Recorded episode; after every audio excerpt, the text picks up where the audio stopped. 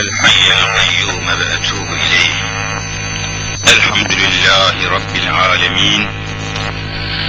والصلاة والسلام على رسولنا محمد وعلى آله وصحبه أجمعين. أعوذ بالله من الشيطان الرجيم. بسم الله الرحمن الرحيم. رب اشرح لي صدري ويسر لي أمري. واحلل عقدة من لساني يفقه قولي. آمين بحرمة سيد المرسلين.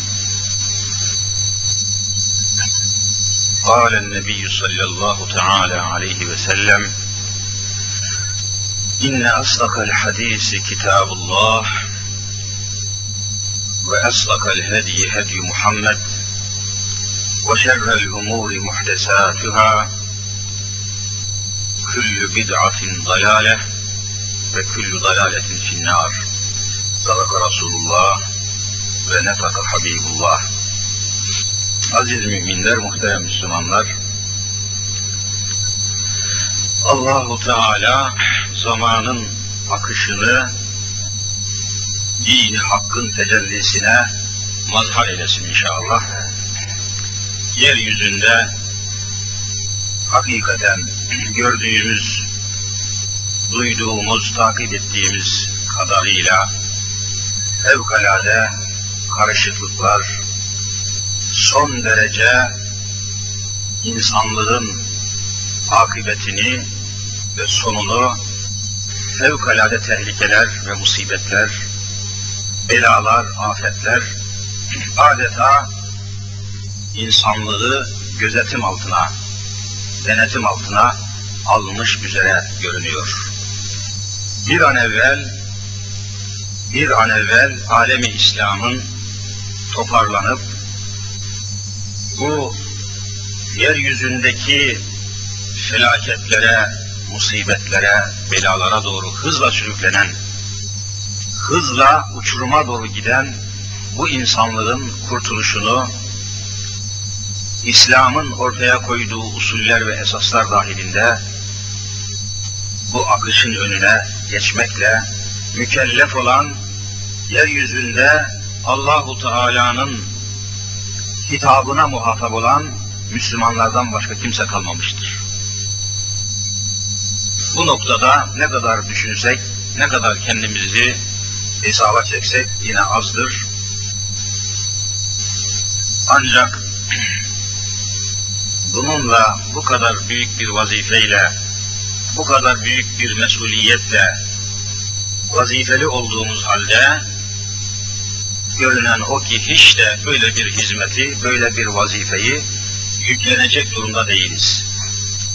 Türkiye Müslümanları hakikaten şeriata kesinlikle diyorum yaptığımız araştırmalar, soruşturmalar, çalışmalar, sohbetler, cemaatler halinde Türkiye Müslümanları şeriata hazır değillerdir. Allah'ın hükümleri uygulanmaya başlasa ilk defa rahatsız olacak olan Müslüman zannettiğimiz insanlar olacak. Görüyoruz çünkü çok, çok çeşitli problemlerle, meselelerle karşı karşıya geliyoruz. Allah'ın hükmünü söylediğimiz zaman muazzam bir soğukluk başlıyor, muazzam bir isteksizlik başlıyor. Nerede? Müslüman bildiğimiz kesimlerde. Müslüman olmayanları, masonları, kafirleri, münafıkları şöyle bırakın, camileri dolduran, dergahları dolduran, tarikatları, zikirhaneleri dolduran cemaatler emin olun ki Allah'ın hükümleri uygulanmaya başladığı zaman rahatsızlık duymaya başlayacaklar. Hazır değiller. Bu konuda yeterli değiller. Samimi değiller. Onun için çok sıkıntılarımız var. Bütün bunları gönül istiyor ki her yerde konuşalım, ders şeklinde, sohbet şeklinde, vaaz şeklinde, konferans şeklinde bu konuları tartışalım, görüşelim, konuşalım, belli bir neticeye ulaşalım istiyoruz ama her zaman ifade ettiğimiz gibi bunun imkanlarına, aletlerine, silahlarına henüz sahip değiliz. Ne kadar konuşsak, konuştuğumuz dar çerçevede kalıyor. İşte camilerde kalıyor, evlerde kalıyor, konferans salonlarında kalıyor. Toplumun tamamına, milletin tamamına sesimizi duyuramıyoruz. Meselelerimizi duyuramıyoruz. Ve konuştuğumuz şeyler belli bir kesimde, belli bir toplulukta, belli bir cemaatte yankılanıyor, kalıyor. Gerisi yine milyonlarca insan kendi bildiği ya batıl ve yanlış yolda devam ediyor. Onlara ulaşamıyoruz, onlara uzanamıyoruz, onlara sesimizi duyuramıyoruz. Cenab-ı Hak en kısa zamanda İslam'ın bütün bir ülkeye, bölgeye ve dünyaya yayılmasının şartlarını bize nasip etsin inşallah. Aziz müminler, öyle bir memlekette yaşıyoruz ki, öyle bir ülkede, öyle bir bölgede, öyle bir devlet idaresinde, öyle bir rejimin, sistemin altında yaşıyoruz ki, bütün günahları işlemek serbest, sevapları yerine getirmek mümkün değil. Öyle bir sistem kurulmuş, öyle bir devlet sistemi, öyle bir rejim, öyle bir yönetim kurulmuş ki, öyle bir kanunlar hazırlanmış ki, bu ülkede isteyen herkes her günah işleyebilir. Serbest. Günah işlemek serbest. Bilakis teşvik ediliyor çok zaman, çok yerde. Taltif ediliyor, mükafatlar veriliyor. Günah işleyen ve günah işlemekte şampiyon olan, çok ileri derecede günahlar işleyen, açıktan işleyen, işlediği günahlarla adeta övünen, iftihar eden insanlar sık sık televizyona çıkıyor. Ve ülkeye, gençlerimize, çocuklarımıza bunlar örnek insan diye gösteriliyor. Devlet sanatçısı denerek ödüller veriliyor, maaşlar ödeniyor, imkanlar veriliyor. Ve biz bunları görüyoruz. Biz bunları görüyoruz. Böyle nereye kadar gidebiliriz? İşte bütün bunları konuşmak lazım. Bütün bunları netleşmek lazım. Bunları dert edinmek lazım. Bu şekilde belli bir yere gidemeyeceğimizi, iyileşme olamayacağını, bunlardan kurtulmanın tedbirini almakla mükellef olduğumuzu her yerde ifade etmek lazım. allah Teala'nın koyduğu kanunlar var. Mesela bir sepetin içinde armut yahut elma, meyveler diyelim, dolu bir sepetin içinde meyve dolu, elma dolu, armut dolu, portakal dolu bir sepetin içinde bir tane çürük elmaya, bir tane çürük portakala eğer müsaade ederseniz o çürük elmayı veya armudu kaldırıp atmazsanız iki gün sonra sepetteki bütün elmaların çürüdüğünü görürsünüz. Bu ilahi bir kanun, bunu değiştirmek mümkün değil. O çürük şey, o bozuk şey sepetin tamamına yayılıyor. Sirayet ediyor, ağlıyor. Tek çare o çürük olan meyveyi o sağlamların arasından çıkartmaktır. Bu bir kanundur. Bulaşıcı hastalık taşıyan bir kişiyi eğer kalabalığın içinden ayırmazsanız onun odasını, onun kaşığını, çatalını, onun tabağını, bardağını ayırmazsanız o hastayı, bulaşıcı hastalık taşıyan kişiyi evden, aileden, toplumdan soyutlamazsanız, tecrit etmezseniz, onun odasını ayırmazsanız veya siz ondan ayrılmazsanız onun hastalığı bütün bir aileye bulaşıyor. Bunlar ilahi kanun. Önüne geçemezsiniz. Aynen bunun gibi günahlar da, haramlar da, tıpkı bunun gibi o haramları işleyen insanları ıslah edemezseniz, onları eğitme yoluyla, türlü sebepler vasıtalarla ıslaha, iknaya, irşada kavuşturamazsanız ve o günah işleyen kişilere müsaade ederseniz, canım ne var bunda? der de sesinizi çıkartmazsanız, aranızdan çıkartmazsanız, onların aranızda olmasına, evinizde olmasına, bölgenizde olmasına müsaade ederseniz, aynen o sepet misali kısa zamanda o günahlar bütün bir ülkeye sirayet ediyor ki bu da bir ilahi kanun. Bunun önüne geçemezsiniz. Nitekim işte şimdi biz bunun, bu acı tablonun ve ilahi, bu fıtri kanunun tehdidi altındayız.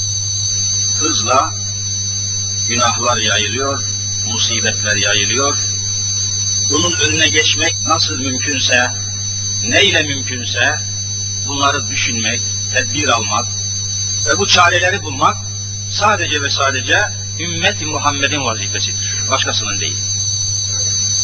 Dışarıdan birisi gelecek de bunları önleyecek değildir. Bunları düşünmek, bunların ızdırabını hissetmek, rahatsızlık duymak müminlerin vazifesidir. Onun için işlenen günahların, haramların, cürümlerin karşısında duyduğu zaman, gördüğün zaman, içinde bulunduğu zaman bu günahlardan, bu haramlardan rahatsız olmuyorsa bir insan, rahatsızlık böyle bir şey kaybetmiş olmak gibi, çok sevdiği bir insandan ayrılmış olmak gibi, çok büyük bir nimetten mahrum kalmış gibi, bu günahların işlendiği yerlerden, bölgelerden, sokaklardan, caddelerden, eğer bir Müslüman, Müslüman olduğunu söyleyen bir kimse, rahatsızlık duymuyorsa, huzursuzluk duymuyorsa, üzülmüyorsa, henüz onun kalbinde iman oturmamıştır. Bütün kitaplar böyle söylüyor. Rahatsızlık duymak müminin iman eseridir. Üzülmek, hatta bundan dolayıdır ki, İslam alimlerimizin pek çoğu, haramların rahatlıkla işlendiği ve hatta Türkiye Cumhuriyeti'nde olduğu gibi haramların ve günahların devlet kontrolünde işlendiği, devlet desteğinde işlendiği, rejimin desteği altında günahların işlendiği bir ülkede yaşayan bir Müslümana sokakta rastlayıp da bir diğer Müslüman nasılsınız, iyi misiniz diye sorduğu zaman eğer şuursuzca, idraksizce iyiyim elhamdülillah demesi halinde kafir olacağını söyleyen alimlerimiz vardır. Nasıl iyiyim diyorsun? Nasıl vicdanen rahatım diyorsun? Huzur içinde oluyorum diyebiliyorsun. Yani söz insanı bir açıdan tehlikeye götürmektedir. Bu dereceye kadar ulemamız bu konuyu incelemiş. Allah'ın hükümlerinin tamamı uygulanmayan, haramların serbestçe işlendiği, hatta Türkiye Cumhuriyeti'nde olduğu gibi bazı günahların devletin desteğinde ve himayesinde işlendiği bir memlekette. Mesela Türkiye'de zina devletin desteğindedir. Umumhaneler İçişleri Bakanlığı'na bağlıdır. Umumhaneleri biliyorsunuz Allah muhafaza etsin. Genel evleri dediğimiz içinde zina edilen, fuhuş yapılan evler, binalar, kurumlar devletin himayesindedir. Kapısında bekçi bekliyor. Kapısında nöbet bekleniyor. İçki devletin himayesindedir. Rakıyı hala devlet imal ediyor. Başkası yapamaz. Devlet desteğini himayesi altına almış içki. Türkiye Cumhuriyeti böyle biliyorsunuz ya.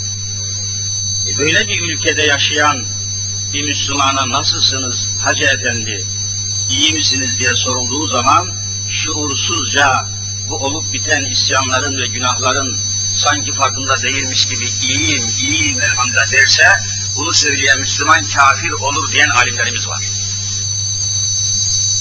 Vallahi işimiz kötüdür Müslümanlar. Çok dikkat etmek lazım. Her şeyin farkında olmak lazım. Bilgisiz, şuursuz hiçbir yere varamayız. İmansız cennete girilmez biliyorsunuz. Şuursuz da iman olmaz. Haram ile helalın ayır, arasını ayıramayan, helal nedir, haram nedir? Bunu ayıramayan bir kişide iman meselesi tehlikededir. Günahlarla sevapları ayıramayan, adam işlediği şeyin günah mı, sevap mı, haram mı, helal mı bir farkında değil.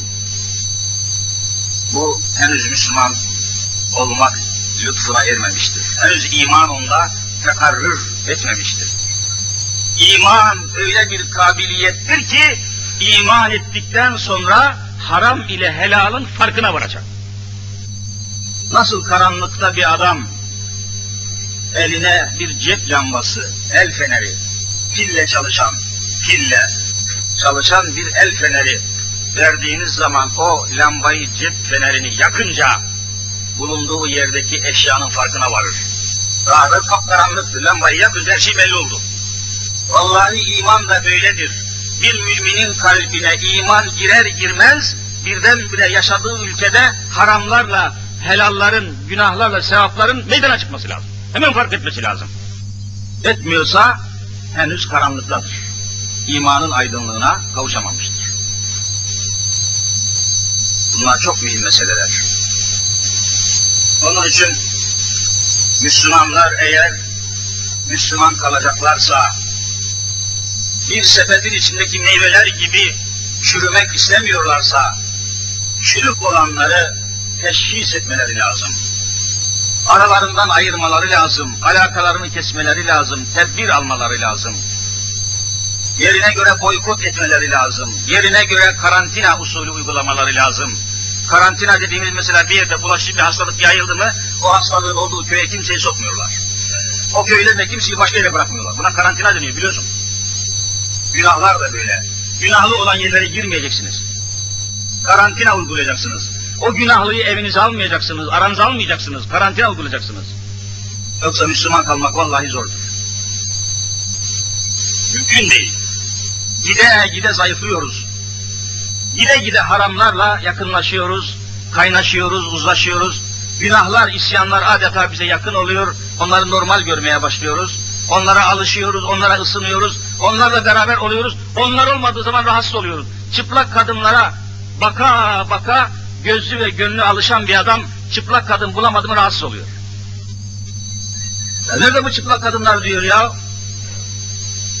Başlıyor alışmaya, aramaya, istemeye. Ve onu hoş görmeye başlıyor. Günahları hoş görmeye başladı mı bir insan kafir olur, mümin olmaz. Durum iyi değil. Bunları çok ifade etmek lazım, çok anlatmak lazım ama emin dediğim gibi imkanlarımız çok sınırlı. Ancak camilerde konuşuyoruz. Camilerde konuşmalarımız camilerde kalıyor, topluma yansımıyor, devlete yansımıyor, hükümete yansımıyor, parlamentoya yansımıyor, kanunlar İslami açıdan ele alınmıyor. Netice değişmiyor. Hala bu kadar söyle, konuş, bağır, çağır, ağla, sızla hala Genel Kurmay Başkanlığı bütün askeri birliklere bir emir göndermiş. Başını, başını örten kadınlar hangi subayın, hangi as subayın karısı başını örtüyorsa o subaylar sıkı takibat altına alınacak bir yazı geliyor. Vallahi böyle üç gündür çalkalanıyor Türkiye. Resmi yazı Genelkurmay Başkanlığı imzasıyla geliyor. Hanımları kapalı olan subay ve assubaylar sıkı gözaltına alınacaktır diyor. Hala bu asırda. Rusya'da Kızıl Ordu çökmüş, Komünist Ordu çökmüş, Rusya'da insanlar dinine dönmeye, Müslüman olmaya çalışırken bizde hanımları kapalı olan subaylar gözel göz altına alınmaya çalışılıyor. Türkiye vallahi gürültüye gidiyor. Samimi söylüyorum. Türkiye'nin sonu karanlıktır. Böyle giderse ama, çatlı söylüyorum. Böyle giderse 10 seneye kalmaz bu televizyon yayınlarının önüne geçilmezse, bu zihniyetin, bu başörtüsü düşmanlığının, iffetin, namusun tahrip edildiği bu akımların önüne geçilmezse, şu kürsüden açık söylüyorum, 10 seneye kalmaz Türkiye'de doğan 100 çocuğun 70'inin babası belli olmayacak. Bak bunu açık söylüyorum. Hiçbiriniz namusunuza emin olamazsınız. Böyle giderse. Bilmiyorum ne yapacaksınız. Ne yapacağız? Böyle gidemeyiz. İlahi kanunlar katiyen geri kalmaz, tebdil olmaz. Sepetin içinde yüz tane, elmanın içinde bir tane çürük bulunsun, üç gün sonra orada sağlam elma bulamazsınız. Bu toplumda da böyledir. Cemaat arasında da böyledir. Müslümanlar arasında da böyledir. Günahlara fırsat vermemeniz lazım. İçki satanlara hayat hakkı tanımamanız lazım. İçki satan bir bakkal üç ayda iflas etmesi lazım eğer Müslüman varsa Türkiye'de. Eğer Müslümansa Türkiye, içki satan bir market vallahi üç ayda iflas etmesi lazım. Müşteri bulamaması lazım ya. Öyle değil mi kardeşlerim? Kimi kandırıyoruz biz? Ne Müslümanlığı ya? Çıplak kadın resimlerinden başka bir şey basmayan, satmayan bir gazete eğer Türkiye Müslüman olsaydı üç ayda iflas ederdi o gazete batardı. Bak, atmıyor görüyorsun. Her gün ırzımıza, namusumuza saldıran bir gazeteci Türkiye'de yaşama hakkına sahip olamazdı. Mümkün değildi. Eğer boykot edebilseydiniz, müşteri olmasaydı, ilgi duymasaydık, yakınlık göstermeseydik, karantina uygulanabilseydi, yaşayamazdı. Yaşayabiliyor. Hem de çok beter bir şekilde. Bakınız, resmi bir rapor buldum. 1981 yılında Türkiye genelinde tüketilen, affedersiniz, içilen rakı miktarı 11 milyon litre içilmiş bir senede. 81 yılında. 11 milyon litre tüketilmiş.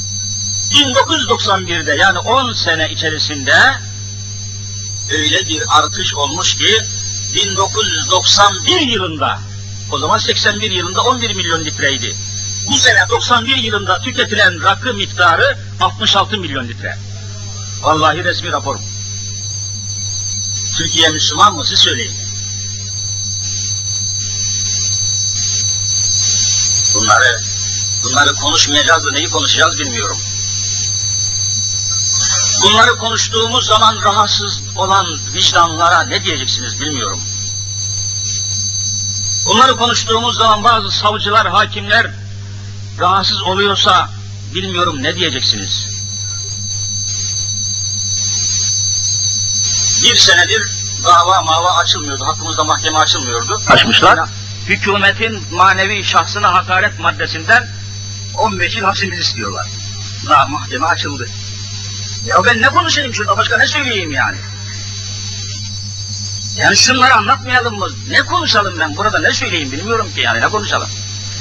163. madde kaldırıldı dedik ya o dava mava açılmıyor dedik. Ayrı başka bir madde varmış. Hükümetin manevi şahsına hakaretten bir madde. Ayrı şu kadar hapis. Açtı davayı. Ne yapalım yani çıldıralım mı ya? Şu memleketi tek mi edelim ya? Nereye gidelim yani? Fevkalade üzgünüm. Türkiye'nin akıbetini böyle giderse, tedbir alınmazsa, bu siyasi rejim, akım, akış değiştirilmezse, vallahi on sene şans tanımıyorum Türkiye'ye. Mahvolacak. Hiçbirinizin neslinden emin olmayacaksınız. Aynen Almanya, Hollanda, Belçika, Fransa gibi yeryüzüne gelen 100 çocuğun 78'inin babası belli değil. Aynen böyle olacak Türkiye. başörtüsüne böyle saldırılırsa, ırz ve namusa böyle saldırılırsa, bu tecavüzler, bu insan hakları ihlallerinin önüne geçilmezse, ne demek ya hanımının başı kapalı olduğu için subay asubay gözetim altına alınıyor, ne demek ya? Bu adamlar ne? İnsan mı insan? E, insan hakları yani bunların hakları insan haklarına girmiyor mu? Benim aklım almıyor. Bunları söyleyince vay efendim falanın şahsi manevisine hakaret sayıyor. Yapma, yapma ki söylemeyelim. 21. asra giriyoruz ya, 20. asır kapanıyor. Bütün dünya yumuşadı. İnsanların inançlarına saygı var. Hindistan'da öküze tapanların öküzlerine kimse karışamıyor. İnsan hakları. Nerede kaldı öyleyse? Böyle gidemeyiz.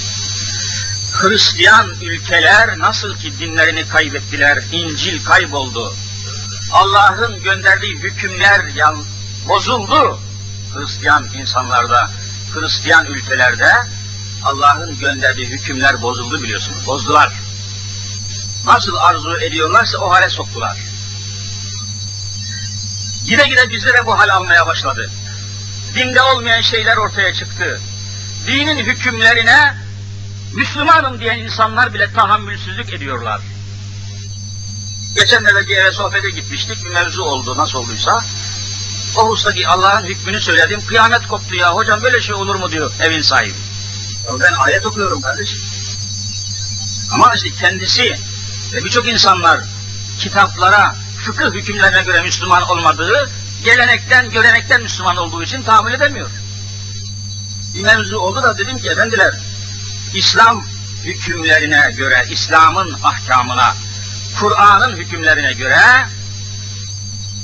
bir evin geçimini, bir evin nafakasını, geçimini Allahu Teala erkeğin üzerine yüklemiştir dedim. Ayetten sabit zaten.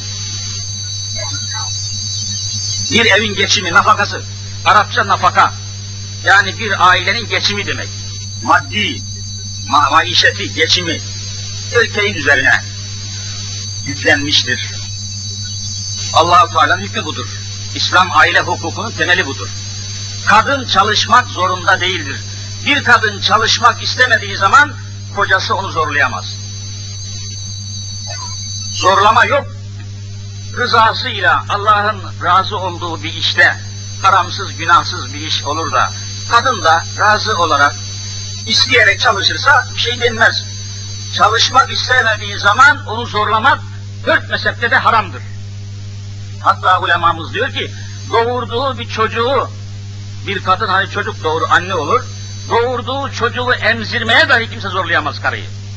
Çünkü o çocuğun em, emdiği, içtiği, emdiği süt neye giriyor? Nafaka. Nafaka kime aitti? Erkeklere. Doğurduğu kadını, doğurduğu çocuğu emzirmeye zorlayamaz hiç kimse şeriata göre. Ya hocam böyle şey olur mu? Bu ne biçim kanun diyor, namaz kılan Müslüman söylüyor bunu. Tahammül yok. Ve yine orada dedim bir sohbette, bir Müslüman erkek nikahı altında bulunan karısını kendi annesine babasına hizmete zorlayamaz. Hanım benim anneme babama hizmet edeceksin, çamaşırını yıkayacaksın, yemek yapacaksın, yatağını yapacaksın diye hanımını zorlayamaz. Hanım isteğiyle, arzusuyla, severek yaparsa amenna. İstemiyorsa hanımınızı annenize hizmete vallahi zorlayamazsınız. Zorlayan cehennemlik olurdu kitabımız. Bunu söyledim kıyamet koptu. Ya böyle İslamiyet mi olur? Ha sen kendine göre İslamiyet arıyorsun. Çünkü Türkiye kitaplara göre Müslüman değil. Geleneklere göre, göreneklere göre Müslüman. Kaynaklara göre Müslüman değiliz ki biz. Fıkıh Müslümanı değiliz. Fıkıh böyledir. Yani annemle babamla oturmaya mecbursun diyemesin. Allah bunu mecbur etmemiş kadına. Mecbur ettin, sıkıştırdın. Kadın senin evini terk ederse dört mezhepte kadın haklıdır. Evi terk eder gider, günahkar olmaz. Bunu söyledim kıyamet koptu. Ya nasıl şey böyle hocam diyor. Ya nasıl şey işte yüküm ya. Ne yapalım? Kadın istemediği zaman zorlayamazsın çalışmaya. Rize'de kadınlar çay topluyorlar. Vallahi o kadınlar ben bahçeye gitmek istemiyorum, çay yaprağı toplamak istemiyorum. Bak, bana zor geliyor, zahmetli geliyor, kabul etmiyorum, istemiyorum dediği zaman o kadını santim zorlayamazsın. Çay toplamaya, fındık toplamaya zorlayamazsın. Zorla gidip toplarsa o topladığı çayın ve fındığın parası haramdır, yersen cehenneme gidersin. Hüküm budur. Bunu söylediği zaman kıyamet kopuyor ya, böyle şey olur mu? Sen nasıl bir Müslümanlık istiyorsun? Yani biz neye göre Müslüman olacağız ben de şaşırdım. Ortada Kur'an-ı Kerim var, Kur'an hükmü bu. Kur'an'a göre mi Müslüman olacağız, Rize'ye, Trabzon'a göre Müslüman olacağız. Bilmiyorum ki neye göre olacağız. Hüküm bu. Böyle gidemeyiz. Gazeteci, e, emekli bir generale, dünkü gazetede okudum, emekli bir general, ismini burada söylemek gerekmez. Diyor ki sayın generalim, sayın paşam diyor, siz generaller nasıl bir Müslüman istiyorsunuz diyor gazete. Gazeteden de var. Nasıl bir Müslüman istiyorsunuz yani? General olarak, paşa olarak istediğiniz Müslüman nasıl olsun? Yani nasıl bir Müslüman istiyorsunuz? Vallahi altını çizdim gazetede yazının, okudum diyor ki içki içecek diyor. Aynen. Aynen. İçki içecek, kumar oynayacak, içkili kokteyllere katılacak, aklına eserse camiye de gidecek. Böyle Müslüman istiyoruz diyor. Generalin cevabı bu. Ya böyle Müslümanlık yok. Biz neye göre Müslüman olacağız? Acaba neye göre? Nasıl bir Müslümanlık isteniyor? E, Hristiyanlıkta ölçü kayıptır. İncil kayboldu. İncil'in hakikati, orijinalitesi kayboldu. İncil'in aktivitesi kayboldu. İncil'in realitesi kayboldu. Onun için papazlar nasıl isterse öyle Hristiyanlık olmuş. Papazlar nasıl istiyor mesela? İçki içilsin istiyor. İçki serbest olmuş. Hristiyanlıkta meseleler papazların kafasına göre oluşmuş, gelişmiş. İslam'da vallahi bu yok. İslam'da Kur'an bozulmamış, kaybolmamış, orijinalitesi, asliyeti kaybolmamış ki hocaların kafasına göre, generallerin kafasına göre, cumhurbaşkanının kafasına göre, üniversite rektörünün kafasına göre İslamiyet olsun. Eğer Kur'an-ı Kerim kaybolsaydı öyle olurdu. E, Kur'an kaybolmamış ki. Bakın fark burada ya. Kadınlarla erkekler, yabancı kadınlar, yabancı erkekler şortla, mayoyla beraber denize girmesin diyorsun. O efendim çağ hoca, yobaz hoca, irtica var diye kıyamet koparıyor. imansız profesör. Başka türlü söyleyemem ki ben. Kur'an-ı Kerim'de böyle yazıyor. Kur'an-ı Kerim'in dünyadan tamamını kaldır, Kur'an namına bir şey bırakma, ben de o zaman susayım. Kaldıramazsın ki Kur'an duruyor. Ya nasıl Müslüman olacağız? Neye göre, hangi ölçüye göre? Haramları kaldırmışsınız, serbest kılmışsınız. Bakın, bakın önünde bir yazı var. Meydan Larus ansiklopedisinden çıkarttım. 8. cildin 21. sayfasından almışım bu yazıyı. Aynen şöyle diyor. Türk Ceza Kanunu'nda iki erkeğin birbiriyle razı olarak cinsi temas yapması yani homoseksüelliği suç sayılmamıştır diyor. Yani iki tane erkek sapık, iki tane sapık kafir erkek birbiriyle eşcinsellik dediğimiz çok affedersiniz özür dileyerek konuşuyorum bunları. Ama meseleyi anlatmak için söylemek zorundayım. Homoseksüellik yani Lut kavminin işlediği erkek erkeğe kendi rızalarıyla cinsi münasebet yaparlarsa Türkiye Cumhuriyeti bunu suç saymıyor. Hadi önleyin bakayım şimdi rezaleti. Sen nasıl Allah'ın nehyettiği, haram ettiği, mutlaka öldürün dediği bu cinayet işleyenlerin bu cürmünü nasıl serbest sayıyorsun, nasıl suç saymıyorsun ya? Nasıl olur bu? Bakın aynen. Türk Ceza Kanunu'nda tarafların rızasıyla gerçekleşen livata, yani erkek erkeğe cinsi temas, fiili suç sayılmamıştır. Elimizde madde var, kitap var. Hadi önüne bakayım. E nasıl yapacağız yani Müslüman olmanın başka bir yolu mu var acaba? Nesillerimiz şüpheye düşüyor. Bu kadar meydan vermemek lazım günahlara. Bu kadar fırsat vermemek lazım. Fuhuş almış başını gidiyor. Laleli'den geçemiyorsunuz. Vallahi 5000 liraya Rom Romanyalı kadınlar kiraya veriliyor. 5000 Türk lirasına. Ve buna hükümet göz yumuyor, devlet göz yumuyor, polis göz yumuyor. Hırzınız kalacak mı sizin böyle giderse? İffetiniz kalacak mı? Belediye otobüslerine binilmiyor. Dolmuşlara binilmiyor. Kadın erkek kucak kucağa yolculuk yapıyorsunuz. Allah'tan korkun. Böyle gidemezsiniz Allah'a.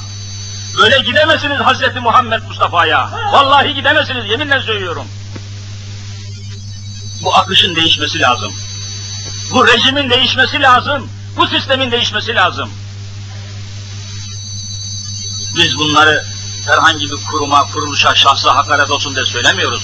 Yaşadığımız hayatın İslam'a uymadığını söylemek zorundayım. Ben hocayım. Benden başka şey bekleyemezsiniz. Günahları söylemek zorundayım. Akil ve balik olduktan sonra Müslüman bir kadının ve erkeğin haramların neler olduğunu öğrenmesi farz-ı ayındır. Bunu okuması, öğrenmesi lazım ki sakınsın, çekinsin. Allah'ın azabına düşmesin. E bunu kim söyleyecek? Hocalar söyleyecek. Hocalar da haramların ne olduğunu söylemezse kimden duyacaksınız? Kim söyleyecek bunları? Hocalar sussun, müftüler sussun. E kim söyleyecek? Affedersiniz şarkıcılar mı söyleyecek? Cinsi sapık şantözler mi bunları söyleyecek? Zaten onların kendileri sapık.